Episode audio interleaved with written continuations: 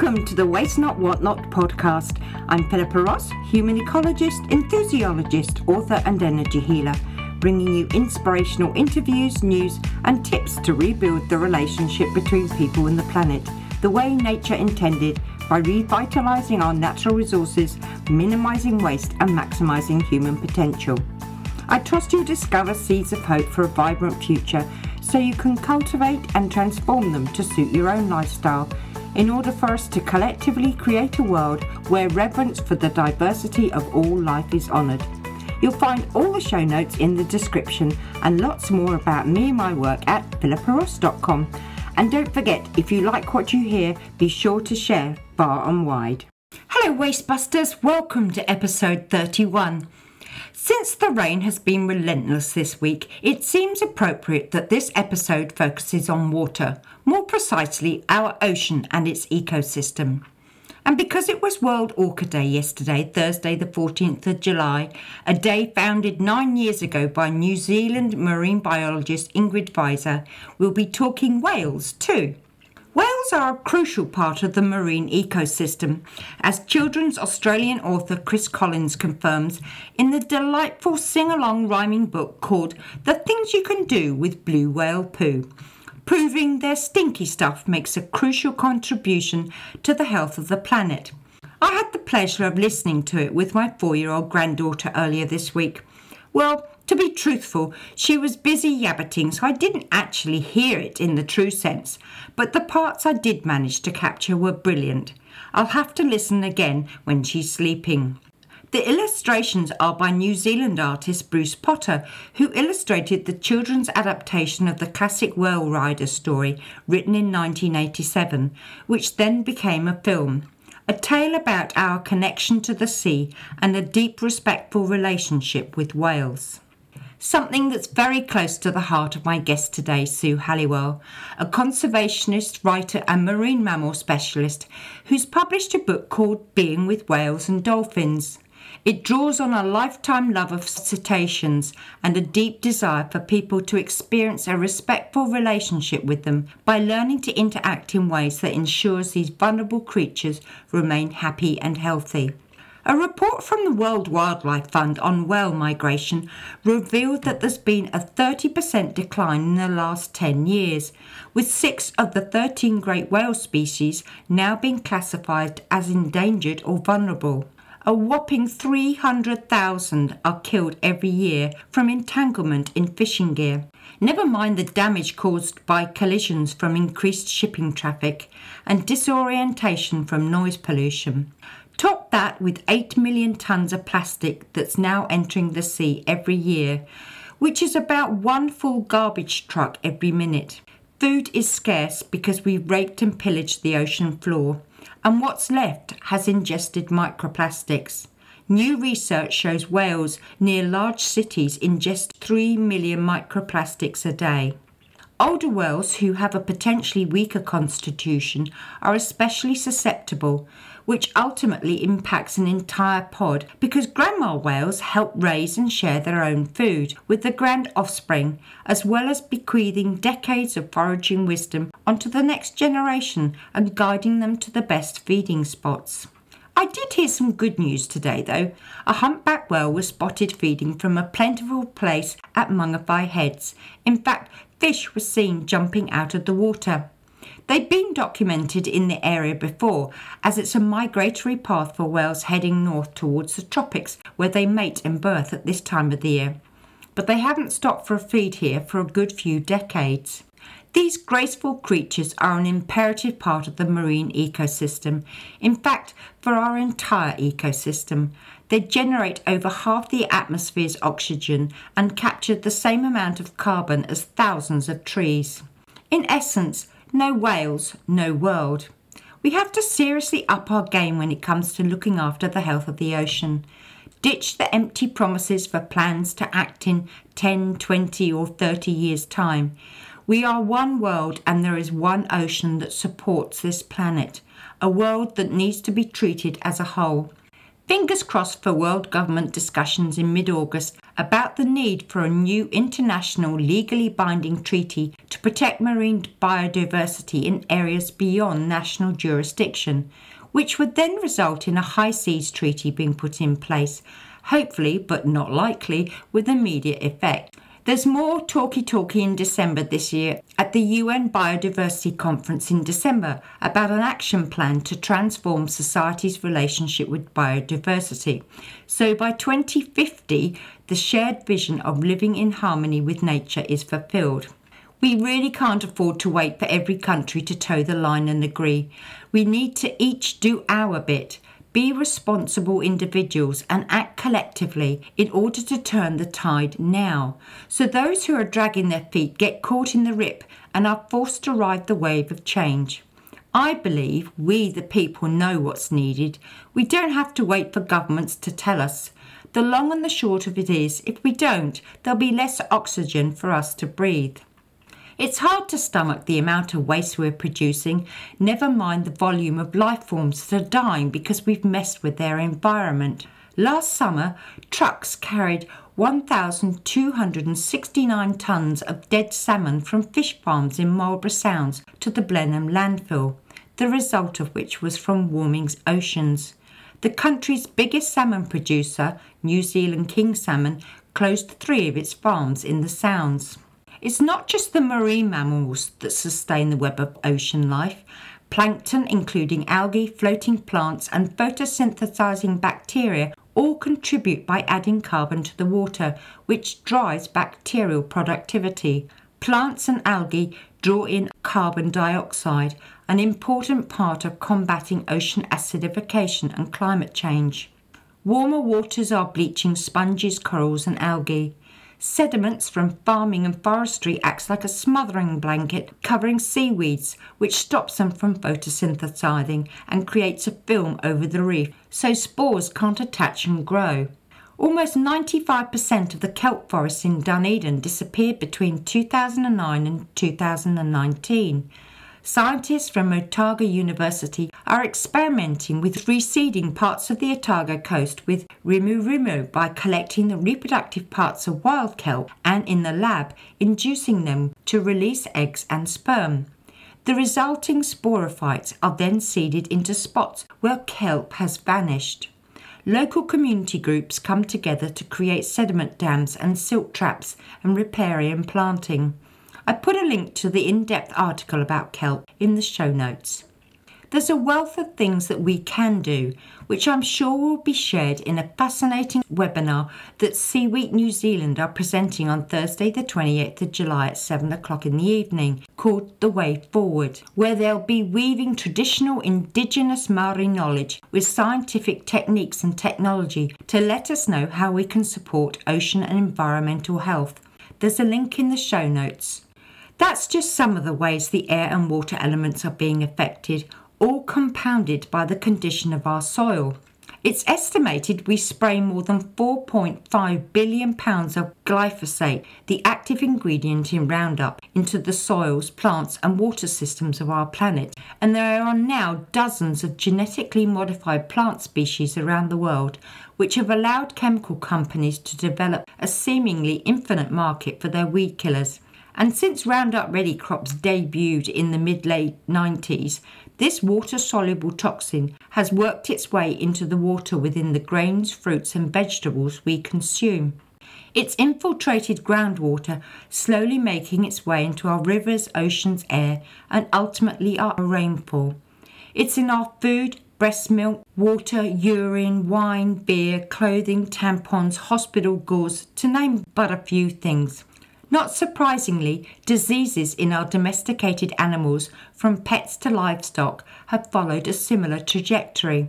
In fact, just this week, scientists from the University in Amsterdam said they detected plastic in the meat, milk, and blood of beef and pork cattle. Apparently, they're baffled, even suggesting a possible cause could be the content of the pellets fed to them or the plastic they're wrapped in. Honestly, I thought scientists might search a wee bit deeper or even be inclined to find a root cause. The answer is glaringly obvious to me. We humans have interfered with nature's process to such an extent that we're now suffering the consequences.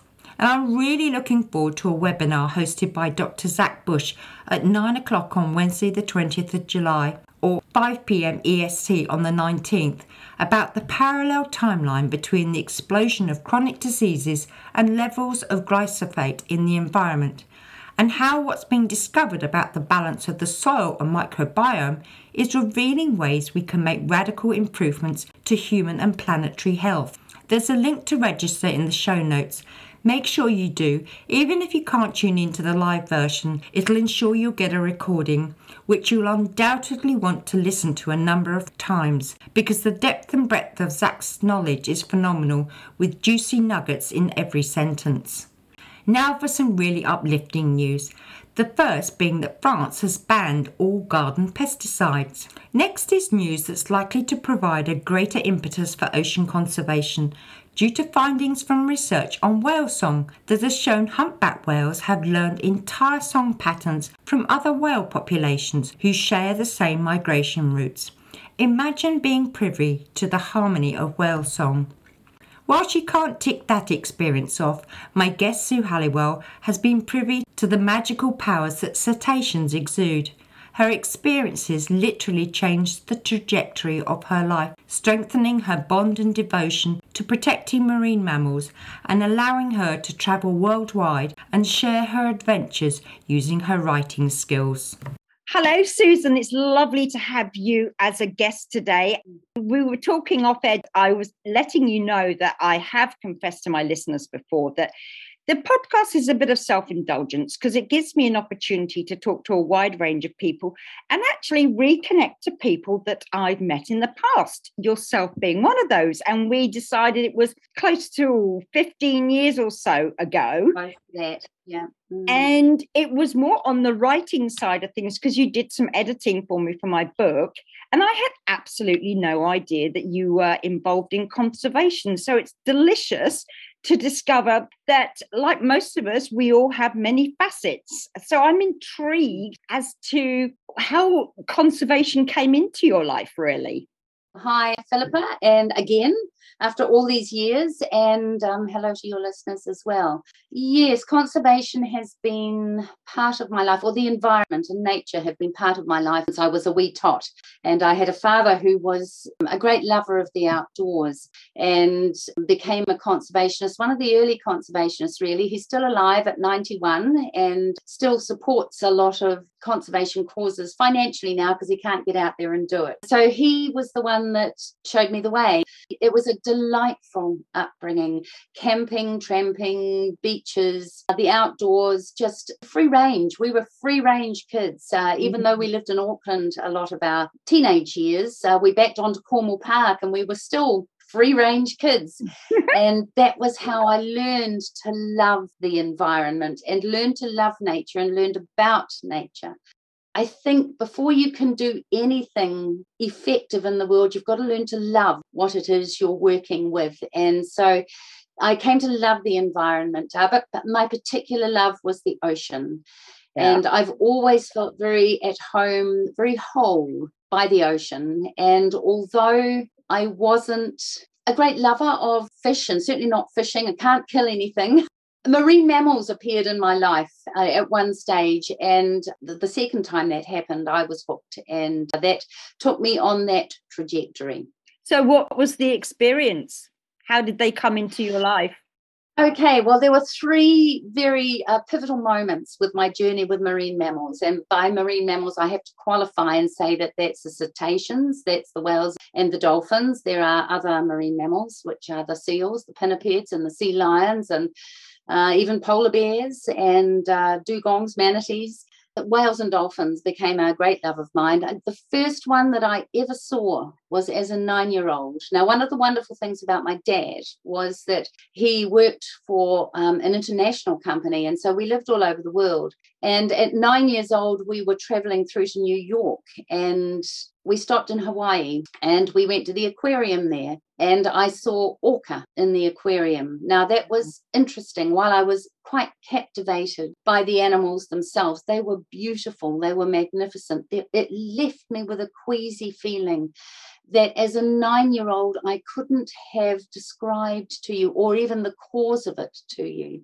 I now think that that was the genesis really of my uh, conservation work with marine mammals that that disquiet at those big animals being in such a small enclosure yeah and performing for yeah. us yep. as human beings and it took another 25 years for me to meet my next marine mammal uh, and that was in the Bay of Islands, and it was a bottlenose dolphin. And I'd gone out with a friend on a whale and dolphin watch experience, and everybody else was down the back and sat up the front. We found a pod of dolphins, sat up the front with my legs dangling over the side, and I had the most incredibly intense interaction with a bottlenose dolphin that came up to the side, turned, stared me straight in the eye, watched me for what felt like forever and wow. then disappeared.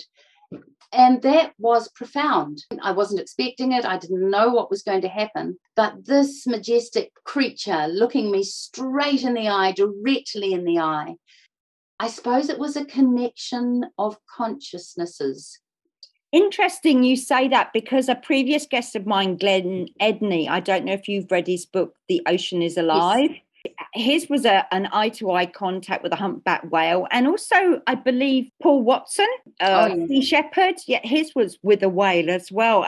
I've not experienced it myself, but it is indescribable. You cannot put it into words. It is that conscious connection.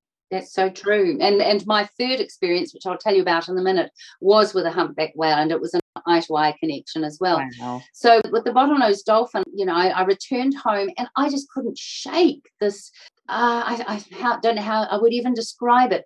The transformation within me from having mm. that consciousness to consciousness experience. Mm. And I went home and went back to my teaching job, and I decided to join Project Jonah, which at that stage uh, was the only marine mammal specific conservation organization in New Zealand and in the world, actually. And it was the forerunner of the work that's been done by Greenpeace and WWF. It was the original. It was formed by a lady called Joan McIntyre in Hawaii. That was well before any of these other organizations start, and it was marine mammal specific. Anyway, so I joined Project Jonah, and you know how the universe goes. Within two years, I was running the organization. I'd given up my teaching job, they'd offered me wow. a job running the organization. And there I was. I mean, who would have guessed it? Yeah, that role was just amazing. And it took me around the world interacting with cetaceans uh, and also with the people who worked with them and conserved um, cetaceans around the world, everywhere. It was just outrageous. I really couldn't believe my luck. Mm. and so, as part of that, I went to a, a humpback whale conference in Hervey Bay in Australia. And on the final day, um, I had a whale of a time. It was great. and on the and on the final day, we went out into um, out to, towards Fraser Island to uh, have a look at the humpback whales that were massing in that area at the time. At that time of year, they come there to breed and to and to um, calve. And we went out into a bay. There would have been, I suppose, a dozen of us on board this boat. Went out into this bay or found this bay and I lost count of the number of whales that we could see. They were just everywhere. It was wow. extraordinary. Yeah, it was just amazing. And then we had a couple up on our bow, and everybody else rushed to the bow, but something told me to stay where I was, sitting right at the back. And before I knew it, I was seeing something grey moving up through the water like a torpedo. And of course, it was a humpback whale right at the back of the boat, and it was spy hopping, which is when they put their heads out of the water. Yeah. And it pirouetted around until its dinner plate sized eye was directly opposite my face. I could have reached out and touched it mm. had I been able to move. Wow. and I couldn't move and I couldn't speak. And I tried to say to everyone, hey, I've got one, I've got a whale right here. And I couldn't.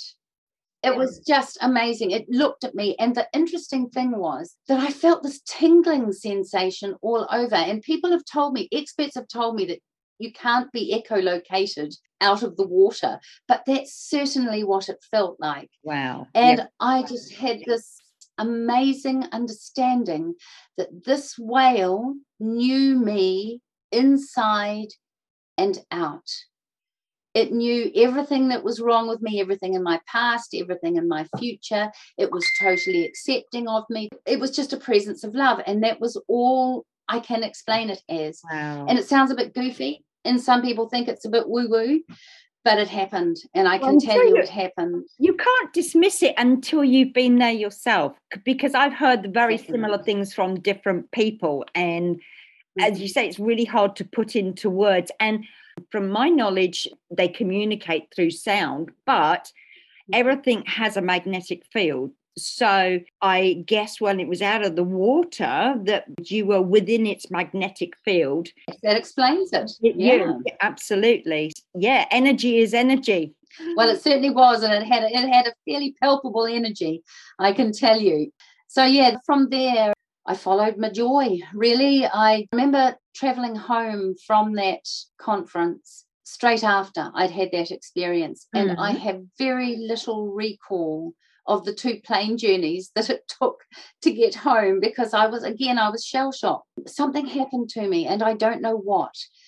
But I decided just to um, to follow this, to go with this. I'd I'd always been a fairly spiritual sort of person, and I mm-hmm. felt that this was a pivotal point in my life in that regard. And I was just going to follow it. And even though this wasn't a journey that I had anticipated taking, I felt that I had to, had to follow it. And th- so that's that, what I've done really. I think that's a really important point that you make because we are brought up in a world where everything seems to be predestined for us. It's laid out, you need to do this, that, and the other. And we have lost touch with a connection to ourselves and that really brought it home to you and it is so so important to reconnect there and follow your joy your bliss and sometimes things are not easy to explain until you have been you've got to journey through it and ultimately it really doesn't matter what transpires it's the journey the process that's the important thing because there's a lesson learned in, in everything whether it's highs or lows I fully believe that. Yeah. I fully believe that. And that's philosophy has characterized my life. I met my partner through my work with Project Jonah, and he was very heavily involved in conservation. And together we've had a life of working really with the environment and conservation and with words, Philippa. So you know, there were those two two aspects to me. And we've worked on cruise ships as expedition crew with both of us as specialists in our particular area. And so it's taken me all over the world, and uh, it's just been an extraordinary journey. Another reason for my reconnecting with you is you've just republished a book called Being with Whales and Dolphins. What inspired you to actually get it out there after all these years, or even to write it in the first place? a book like this had been on my mind for some time. When I say I am a writer, mm-hmm. what I mean is I have a compulsion to write. Writing has to happen with me, and I I cannot stop it. I'm always wanting to write something. I was an English teacher and and then that evolved into doing proofreading and editing and working for newspapers and magazines as a sub-editor. And I became a travel writer. Um, it was a way of funding my travels and, and awesome. supporting my travels, put it that way. And I'm still an active travel writer. And so I just have a need to write about things and to speak about things as well. You notice I have no problem in speaking. Good on you. Awesome. well, it's passion. So, um, passion. It, it is out. passion. It is passion. I just can't keep it inside, you see. So that was the issue. I can't keep it inside. So uh, over the last 30 years, I have had so many extraordinary experiences many of them have been good, but some of them have been very sad, you know, to do with um, whales and dolphins. And uh, around about five years ago, I just suddenly knew I wanted to write a book about how to be with whales and dolphins in a way that both the whales and the dolphins and the humans enjoy, but keeps both of them safe. Now, we've got a world that's in crisis, and I don't need to tell anybody that environmentally, as well as in many other ways, on many other levels. And one of the uh, environments that's in deep crisis is our ocean. And one of the uh, most profound and impactful contributors to the health of our ocean are our marine mammals. Yep. And so it's incredibly important to preserve these very vulnerable and very valuable creatures. And so all of a sudden, someday, one day, I just knew what I wanted to do. And I sat down and I wrote a, sort of a draft, a skeleton for what I wanted to write, and it just poured out of me. The whole structure came together really easily. I thought, I've got to do this. It's time for it to happen. It was sort of like giving birth. That's a really trite way of putting it, but it was like giving birth to something that had been gestating away for a long time and it had reached its point. Awesome. And so I wrote it and it happened to coincide with me having about six months of very little other paid work on. And so whenever I wasn't working, I just threw myself into it. And I launched it on Amazon about three years ago. And then the world went crazy and yeah. things changed environmentally and on, on a human level and societal level, all those things. And I realized a lot of what I had written was already out of date and needed to be reshaped. And i needed to update statistics. And there was also so much science that we were gaining around keeping our oceans healthy and in particular supporting marine mammals to stay healthy or their populations to stay healthy within that environment. And I needed to update it. So I took it down a couple of years ago, and it's taken me two more years to rewrite it and put it back up on Amazon again. So that's Being with Whales and Dolphins. It's on Amazon.com, both in Kindle and in paperback form. Fantastic. Well, it's a definite one for me to get. I love the fact that it's part of the essence of it is about creating a happy, healthy, and a respectful relationship between the whales, dolphins, and humans. Because I think that word has been lost. I mean, it's not just whales and dolphins, but it, it's all living creatures. Because I mean, you know my love of the Antarctic and things, and I always make the analogy with icebergs and obviously the oceans. There's so much going on below the surface that we have absolutely no idea. And as you say, there's more and more science coming to the fore. But the more we discover, the more we discover how far it goes. Like you did with your book, you thought the information was up to date, but it's also the key, I think, with everything that has happened in the last couple of years or so is about that reconnection to ourselves and to the living world which is ultimately Absolutely. what the podcast is about is bringing the two together and how important it is. So, can you enlighten us as to how to create a more respectful relationship with the creatures of the ocean, particularly whales and dolphins? Yeah, that's obviously a very complex question, and and uh, um, and there's a lot to that, a whole book's worth, in fact. But I suppose, in essence, it's yeah. viewing these creatures as important as ourselves. If not, in the environmental situation or conditions that we have in the world at the moment more important and to treat them in their environment as if we were guests in their home. Yep. I think These that's a very issue there that mm. we have as humans, not everybody, obviously, but we have thought ourselves above animals. And hmm. so, again, it is respecting the value of all these creatures and how important everybody, the diversity of all life, has a valuable contribution to make to a healthy planet. Absolutely. We seem to, as humans, think that exploiting the natural resources of our world is our mm. right.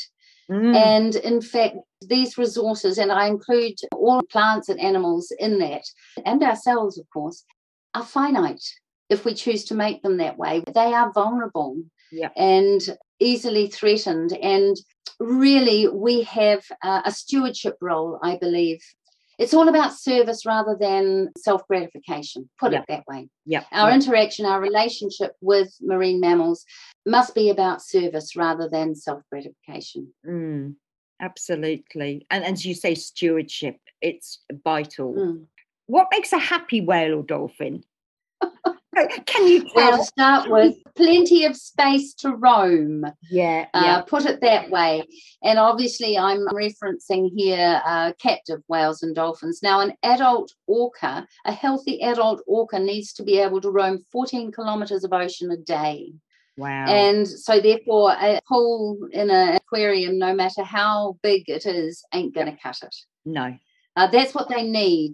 They also, of course, need to have connection with their own kind because these are society animals. They live in pods, they hunt in pods, they've got very, very strong bonds.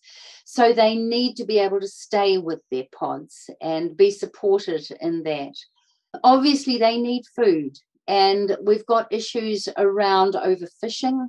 Humans have really totally exploited the resources of our ocean to the point that we are now compromising the health of the Mm. big ocean dwellers in particular. I was reading something at the, earlier on in the week about a pod of orca just off Seattle, I think it was, was up Canada way, North America way, somewhere.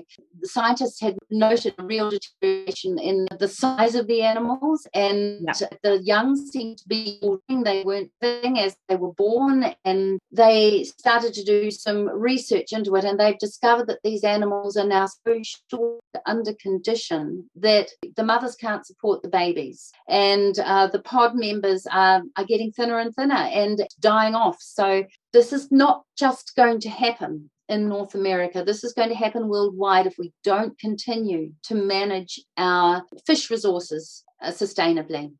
Couple of weeks ago, I reported the news that there was 100 uh, blue penguins in New Zealand beached, and the results of the research into that was they were undersized because of the feeding, basically.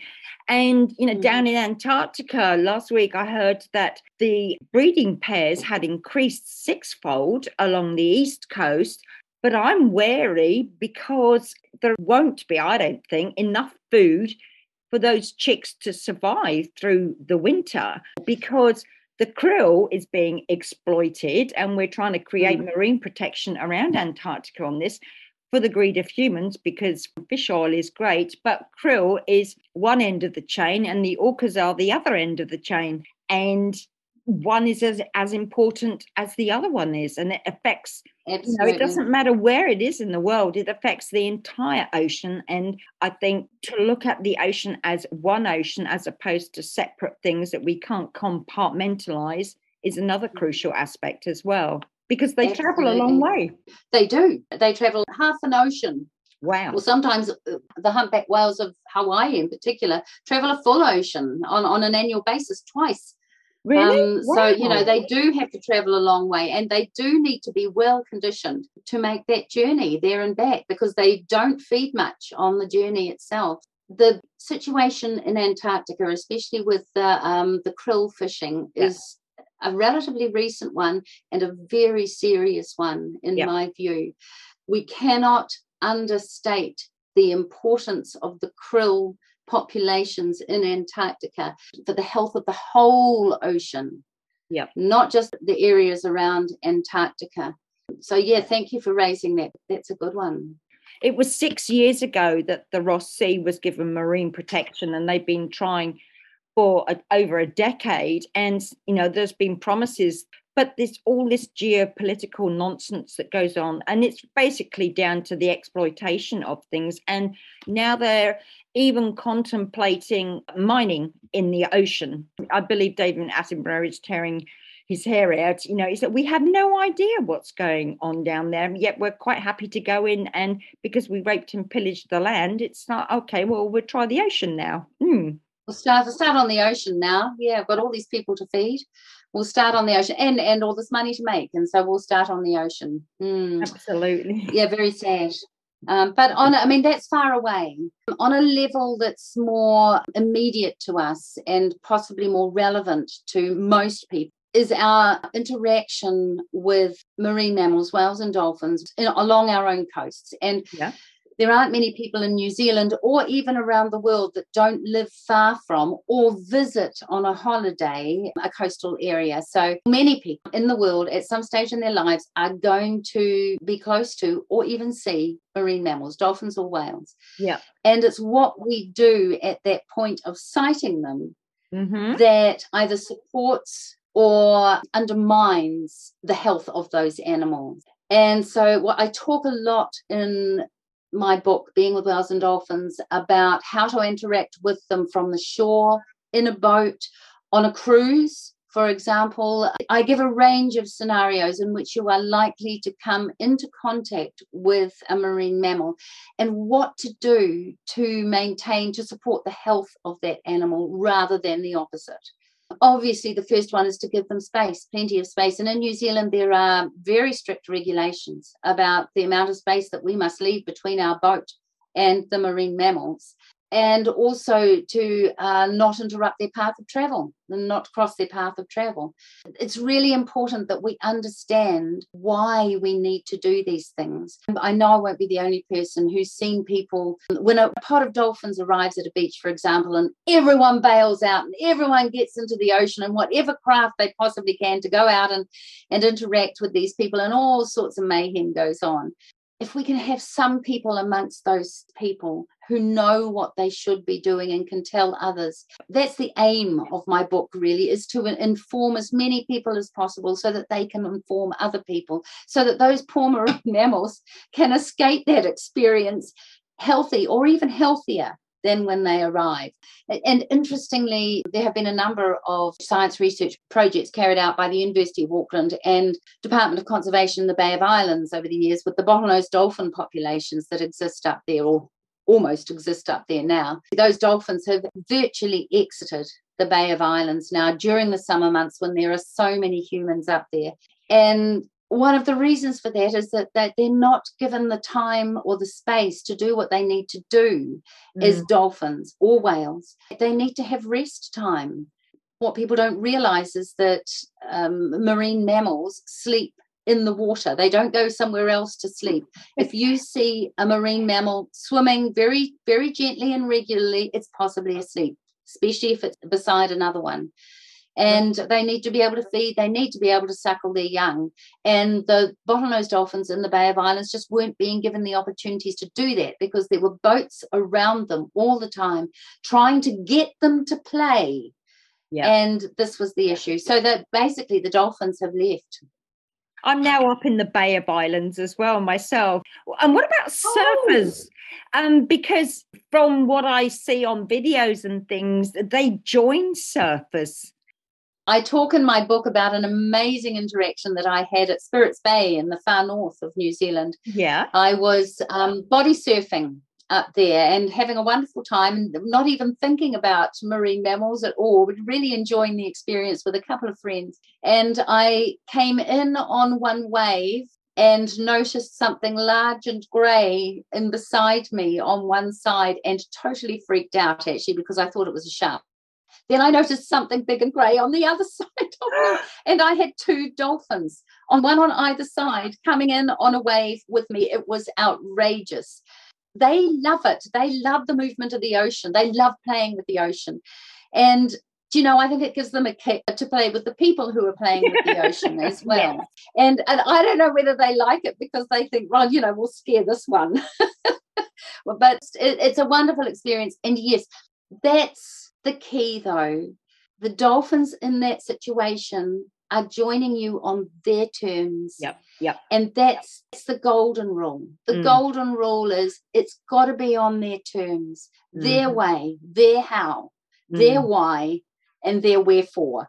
If we try to manufacture um, interactions between us, we are generally we're going to be harming them on the animal's terms. When they join you, wonderful just keep doing what you're doing. Yes. Be predictable. Don't change direction. Don't change your path. Nothing like that. Be predictable and let them come in and go out when they want to. Now, I, in that situation there, I hung around in that ocean till I was pretty much blue with cold, waiting for the dolphins to come back again, and they never did. And that's okay. They did it once. Yeah. And that's all they wanted. That was mm-hmm. fine. And I think the big thing that comes through for me there is the lack of stress. It's the stress that we're putting on the animals that is upsetting their environment. So, as you say, if they come and join us in the surfing, it's like, well, to a certain degree, they've got the upper hand, and the power of the ocean has the upper hand. And likewise, when you're in a boat, yeah. and dolphins just suddenly arrive at your side, that's wonderful. Keep going, enjoy the experience. Don't change your speed. Well, change your speed if you're going fast is what i always say. Yeah lower it to yep. preferably a low weight speed but just keep going doing what you're doing. Don't change your direction. Don't try to get them to do anything. Don't, don't try to get them to ride your bow waves and that sort of thing. Just keep doing what you're doing. Enjoy it for what it is. Enjoy them while they're there and then let them go. Uh, but when you see a pod of dolphins and you try to zoom your way through the pod of dolphins to try to get them to ride your bow wave that's when you're going to be doing them some harm and have you been to Akaroa with the um, Maui dolphins? Because they're in yes, great danger. Yeah. Oh, they're a lovely little dolphin, aren't they? Really lovely little dolphin. Yes, um, as part of my cruise ship work, um, on a number of occasions, I've actually taken guests out from cruise ships that now come into Akaroa to interact with the Maui dolphins, and it's a lovely experience for them. It's done very well. It's done it very ethically. And I really like the way that the operators down there do that. I have some qualms about the big cruise ships going in to that small harbour when there are these vulnerable populations of Maui dolphins down there. Mm. Uh, but generally, it seems to be working. There doesn't seem to be any problem with the animals and the ships at this point. I'm sure someone's onto that uh, scientific study wise. Yes, that's a lovely experience. And do you know, there's such delightful little dolphins. They always remind me of Mickey Mouse with those little dorsal fins. and the, the overseas tourists in particular just love them. What can we do as individuals to help the health of the ocean, even if we're not going to visit it? Yes, as you say, respect the space and the animals. Is there anything else that we can do to help? Recognize, I think, that just about everything we do will ultimately impact the ocean in some way. Now, obviously, that's with waste disposal. That's not just our solid waste, that's anything we put down the drain, uh, is going to impact our ocean somewhere. People don't often make the connection with what they put down the drain going to end up in some form in the ocean. Yeah. Uh, it may end up being treated before it gets there, but we've got to realize that the whole world is connected. We're all connected and interconnected. And what we do, what we choose to do, the choices that we make in our own homes and our own lives will ultimately impact the rest of the world, which includes the ocean and everything that's living in it. Do you know, I love now that the children at schools, the environmental education programs uh, at, in schools are just so well conducted, and the children learn so much from them. And they're learning this, they're learning that we're all part of a whole, and we all make up an important part of that whole by the choices that we make.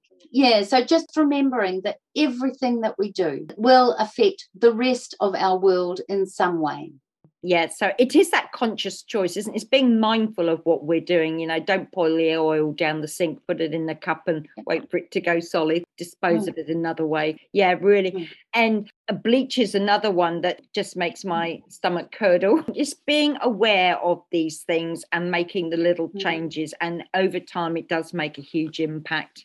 It does and our only responsibility really is to look after what we do. Yes. And if every person in the world can take that responsibility, we're not going to have a problem. We, we're going to heal this world a lot faster than we would otherwise. In my book, I do make a list of suggestions for things that we can do in our homes, in our work, when we're in the environment to make sure that we support ocean health. I think it's really important also to focus on ocean health rather than focusing on the negative ocean destruction. What can we do to support ocean health? And that might be to keep those oils, bleaches, all those harmful chemicals out of the ocean. Yeah, I and I love the way you're talking that it we recognize there are problems, but we can't go on just clearing things up. We have to look at it in a different way, from a different mm. perspective, mm. and consciously be mindful and take responsibility. We can't wait or blame anybody else for what how we're no. contributing to it. So that is crucial. Has there been anybody or a book, apart from your father, as you mentioned at the beginning of the interview, that has influenced you in any way? There have been a couple. Um, certainly, Dad was a major influence. I fell in love with Jacques Cousteau as a small child, watching him on television. As, and as a teenager, I was just totally addicted to anything that Jacques Cousteau did. I wanted to be Jacques Cousteau. Well, no, I actually wanted to be Jacques Cousteau's wife or daughter would have done, but you know. I, I loved Jacques Cousteau. Uh, so, yeah, he was a major influence on my life. But I think one of the most profound influences on my life has been my spiritual path and my philosophies. And they have been very, very influenced by a number of people. And one of the things my father also taught me, I'll just go back to that, was that I can do anything. I can do anything. There are no limits. I can do wow. anything should I put my mind to it, I can do anything. And he was a living, has been a living example of that. He's been an extraordinary man in many ways. I'm a follower of a lady called uh, Marianne Williamson, who wrote a book called A Return to Love, based on the principles of A Course in Miracles. And that's a spiritual philosophy I followed in my life. I still read daily uh, Marianne Williamson's writings because I just so want to firm them in my mind and in my daily practice and in my daily life. And uh, so I would have to say she's been very influential because through her teachings, I have been able to gain for myself the strength and the, the fortitude and the tenacity and the perseverance and the understanding to continue with a path that hasn't always been easy or logical or reasonable. Wow. Do you know what? I booked myself a ticket because she's coming to Auckland at the end of July. Me too. I'll see you there. Oh, um, yeah, because it was actually on my birthday, and I really splashed out and bought myself lunch with her as well. Oh, well, great to see you oh, there. Well, absolutely. So I'm actually put it out to the universe, and I put a request in to see if I can do an interview with her. So that would be fantastic. You can only ask, Philippa, exactly. and I know you. If it's going to happen, you'll be able to make it happen. I just love the synchronicity. It's given me such chills that you're talking about as to what an influence. Yeah. And I've I've known about her for years, and it's interesting. Somebody put up a secondhand a version of A Course of Miracles, and it's something that I'm integrating as well in my life. And I hadn't actually realized that a lot of her work is with helping with foods and feeding people as well. Because again, that's another she, that you don't hear about. You don't hear about. That's right. And multifaceted work that she does. Yeah. Uh, she is an extraordinary woman. I feel so blessed to have found her first book, I think it was, um, A Return to Love, yeah. when I was in my early 30s. And that was over 30 years ago now. And I read that and I thought, I have to get onto this Course in Miracles thing. And I have to keep following this lady because that feels right. This is what I'm supposed to do. This is what I'm supposed to follow. And I'll just keep focusing on that. And the rest hopefully will all fall into place. As it has. Here I am, I still I'm still alive. Yummy. And you're doing what you love on so many different levels, which is fantastic which is what Marianne Williams says. You know, we don't do it for the money, we don't do it for the prestige, we don't do it for anything like that. We do it because of the love that flows through us to others. Absolutely. Mm. And just like yourself, you know, this is why I'm doing this podcast because it brings everything mm. together that um, and being able to talk to extraordinary people like yourself. Do you have a favorite quote that keeps you inspired? Mm, yes, um, I do have three. I'm never Go just a it. one person, it has to be three. just one. Um, and the first one is one that I love, and it's actually a quote from the Bible, and it's something that Jesus said about I am that I think I am. And you will notice that my email address is powerfulwords at xtra.co.nz. And I learned early on through Marianne Williamson's work as well that what I believe about myself and what I say to myself and what I say to others and what I believe about others manifests. And so, yeah. whatever I believe I am, and this ties back to my dad as well whatever I believe I am and whatever I believe is possible, and however I believe that I can be impactful in the world, that will be. So that's one of my first ones. That humpback whale that I told you about that spy hopped at the end of the boat that I was on, and we met eye to eye.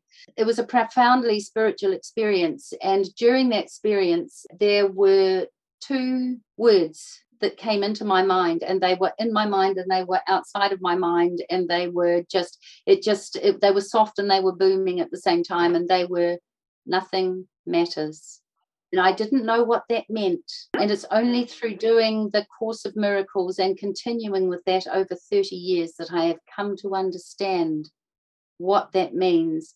That whale knew the path I was on, girl. and it told me where I was going to end up. Mm. That nothing matters except that we love. So that came to me from a whale. And the last one came to me from my mum, who died early, and she she died in her early forties one of her sayings was, This too shall pass. Mm. And so whenever get things get tough, I just know, and even when they're good, I just know this will pass. So if they're tough, just hang on in there, girl, keep going. You'll survive it. You always have. And if it's good, this too shall pass. Make the most of it. So those are my three quotes, really. I, I am that I think I am. Nothing matters except that I love, and this too shall pass. Beautiful. What a way to live. Works most of the time. yeah, well, there you go. That leads into my next question. It's like, I'm sure you experience a funk. What do you do to get yourself out of a funk? Oh yeah, those flat times, those um, down times, those times. I mean, I've I've had bouts of depression in my life, and I see them now as learning experiences and growth experiences. I don't see them as anything other than that, really. But I know on a, a, surface level, I suppose nature is always the place that I go for my healing of anything, because in nature, I, I can see that I'm part of a whole. Yep. And I can see that I'm A, not alone, and B, important as a part of a whole. And so that's always very healing for me.